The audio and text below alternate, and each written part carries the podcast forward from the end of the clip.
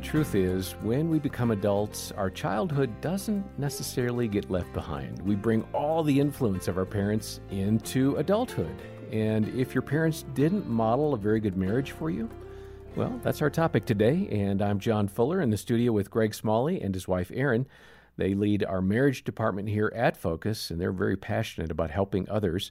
Uh, Bob Lepine is back with us, another part of the discussion that Jim Daly and I had with Bob, offering hope to those who grew up in, uh, let's call them less than perfect homes. Bob, one of the things you mentioned in the book is what you learned from your own parents' marriage. I mean, my parents' marriage was a disaster. Thankfully, I didn't learn much other than don't do that. Yeah.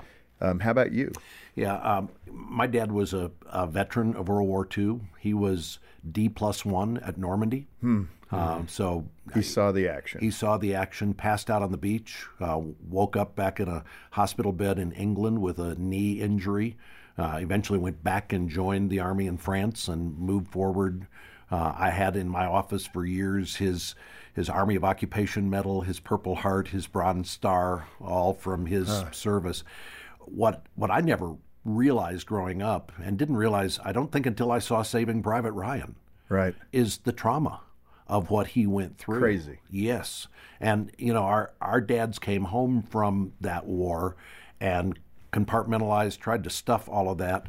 Well, dad dealt with depression, clinical depression. He was eventually diagnosed as bipolar hmm. and uh, he medicated with alcohol. Yep. And so this was this was the home environment in which I grew up.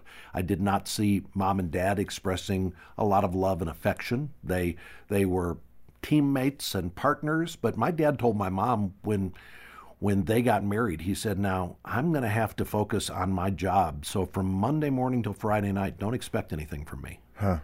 Hmm. Now, again, he was a depression kid. Right. So providing was a weight that he bore uniquely. Job one. Yeah. So he was he was a little distant and detached. We didn't really have much of an emotional relationship, my dad and me.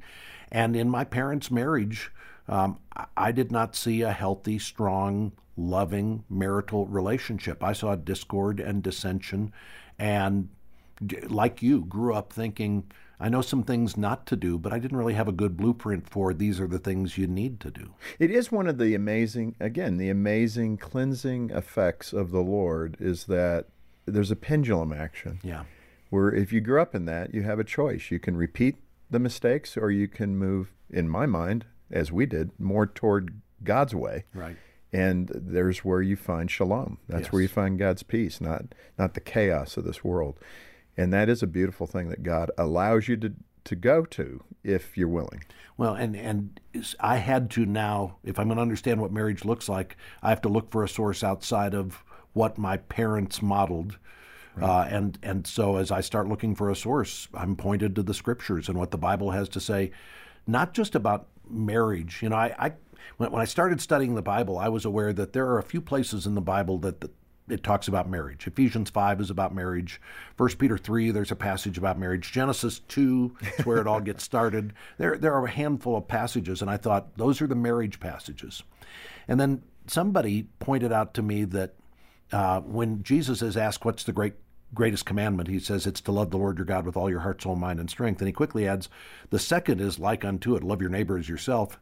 And then he says, the whole Bible, all the law and the prophets are about these two things. So I, all of a sudden, I started to recognize that everything that's about how we relate to one another in this life is about marriage. Mm. So I used to read passages that say things like encourage one another. And I would think, I need to encourage my pastor I need to encourage people at church, in the workplace. I never thought I need to encourage my spouse. Somehow it didn't compute that that's a marriage verse. Right. Or be kind to one another, tenderhearted, forgiving one another. I'm thinking, I need to do that with all these relationships outside of my marriage, but at home it's harder, and I just kind of compartmentalize that. So now all of a sudden I go, I'm starting to see the Bible's talking about relationships all over the place. It's all about either loving God or loving your neighbor. Every place it talks about loving your neighbor, apply that in marriage and watch how it transforms a relationship. Well, Erin, I look around and I think a lot of younger uh, people are wondering if marriage can work because they lived firsthand through a divorce and they really, I I mean, they're pretty skeptical, and with good reason. So, have you worked with couples that have found some redemption maybe to offer their kids despite the challenges? Absolutely. And it's so amazing when young couples come in and they're like, I don't know about, you know, are we going to make it? And how do we do this? I didn't have it modeled for me.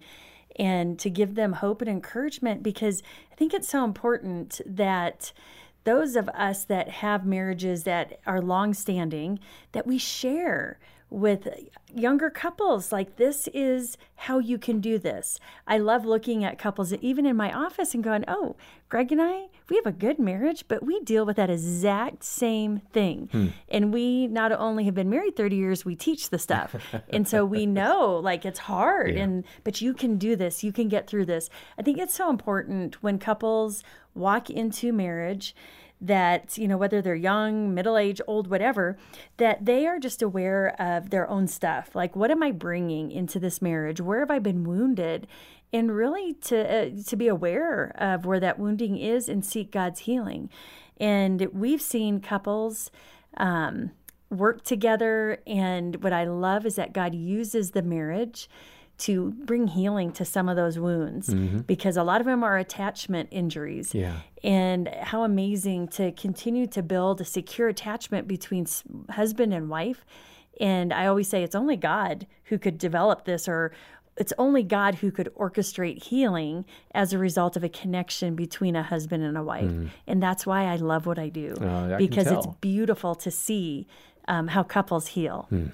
Well, here at Focus, we're pro marriage. And um, if you're struggling, then please let us know. We have a caring Christian team of counselors who will be happy to uh, give you a call back. Uh, the free consultation uh, that they can offer you is provided for by donors. I mean, we have people who donate to the ministry and make those counselors available to you. They are seasoned, they're wise, they are friendly. They're not going to, uh, you know, scold you they really want to help. So call today. Uh, the number is 800, the letter A in the word family.